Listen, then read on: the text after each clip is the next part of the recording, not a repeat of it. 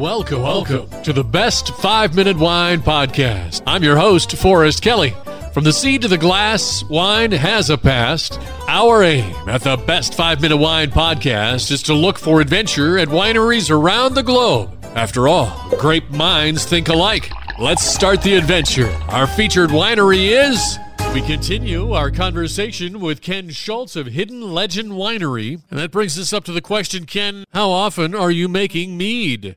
In a winery, grapes come ripe in the fall. Of course, there's things to do all year, but that's called the crush. They harvest the grapes, they crush them, they press them, they get them in the in the tanks, and they ferment, and then they sit in the tanks for a while. Then they look to finishing the wines, and the whites come first, and they're usually in the bottle before Christmas, and then the reds sit all winter, and they're in the bottle by June. They really only make wine once a year, and that's during the fall. I make wine continuously. I buy honey 12 to 30,000 pounds at a time and I am continually, if I get an empty, empty tank, I fill the tank. That can be a couple of times a month. And so I, I don't have to once a year look up how I did it last year.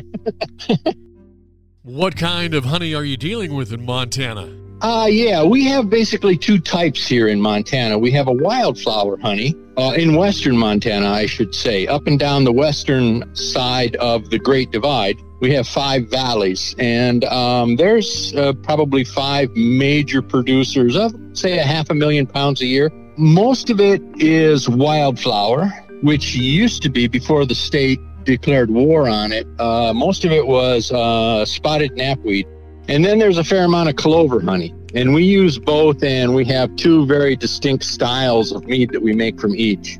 And the clover honey here is entirely different. I grew up on clover honey in Ohio, and I thought it was drab. But here it's very exciting. The national blenders just take everything they can get their hands on and pour it into a big vat and fill honey bears. Oh no, that's hard work. Yeah, that's very complicated. the reason if- you don't hear much out of beekeepers is because they're always working. We've all had honey crystallize in the cupboard, and then with Montana winters, I imagine you get honey in all different varieties of stages and things. How do you deal with that? Montana is second in the nation in honey production. When we get it in the drums, it's rock solid. It is barely filtered. There's bee parts floating around in there, and um, in raw honey, and that uh, sugars very quickly. So you can knock on it, it's like knocking on wood. So the first thing I have to do is put a strap a heater onto the drum and raise it. And I do it over a four or five day period very slowly to about 100 degrees, let it melt. No, I really try to be careful with the natural properties of the honey. I want it to come through in the uh, in the mead, whatever those properties may be, magical or medicinal, and both played a big part in historical mead making. Out of the whole process, what is your favorite part?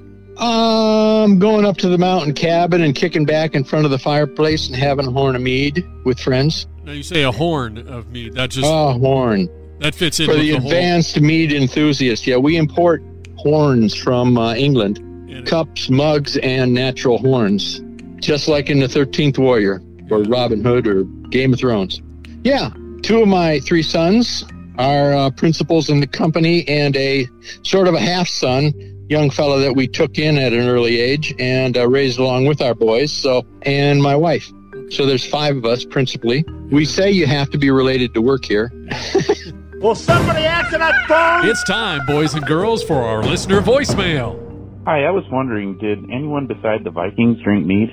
At the risk of upsetting a Viking, I would have to say yes, only because mead is the oldest known alcoholic beverage in world history. However, I would say that the Vikings did enjoy mead the most. Thank you for listening. I'm Forrest Kelly. This episode of the Best 5 Minute Wine Podcast was produced by iHizzle. If you like the show, please tell your friends and pets and subscribe. Until next time, pour the wine and ponder your next adventure.